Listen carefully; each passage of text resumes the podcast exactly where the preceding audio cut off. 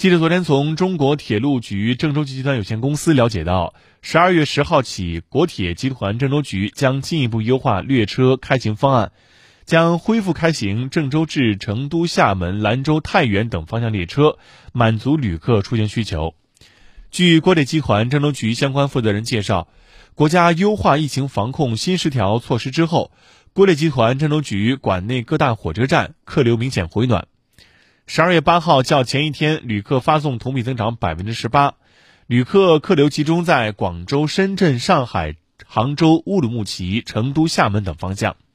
十二月十号至十二月二十五号，逐步恢复开行高铁列车八趟，同时根据客流大数据分析，实行旅客逐步恢复列车开行、加开重联列车等措施，进一步增加运力，提升服务品质。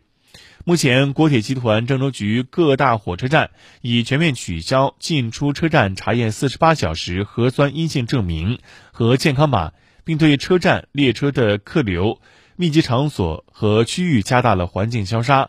营造出良好的旅客出行环境。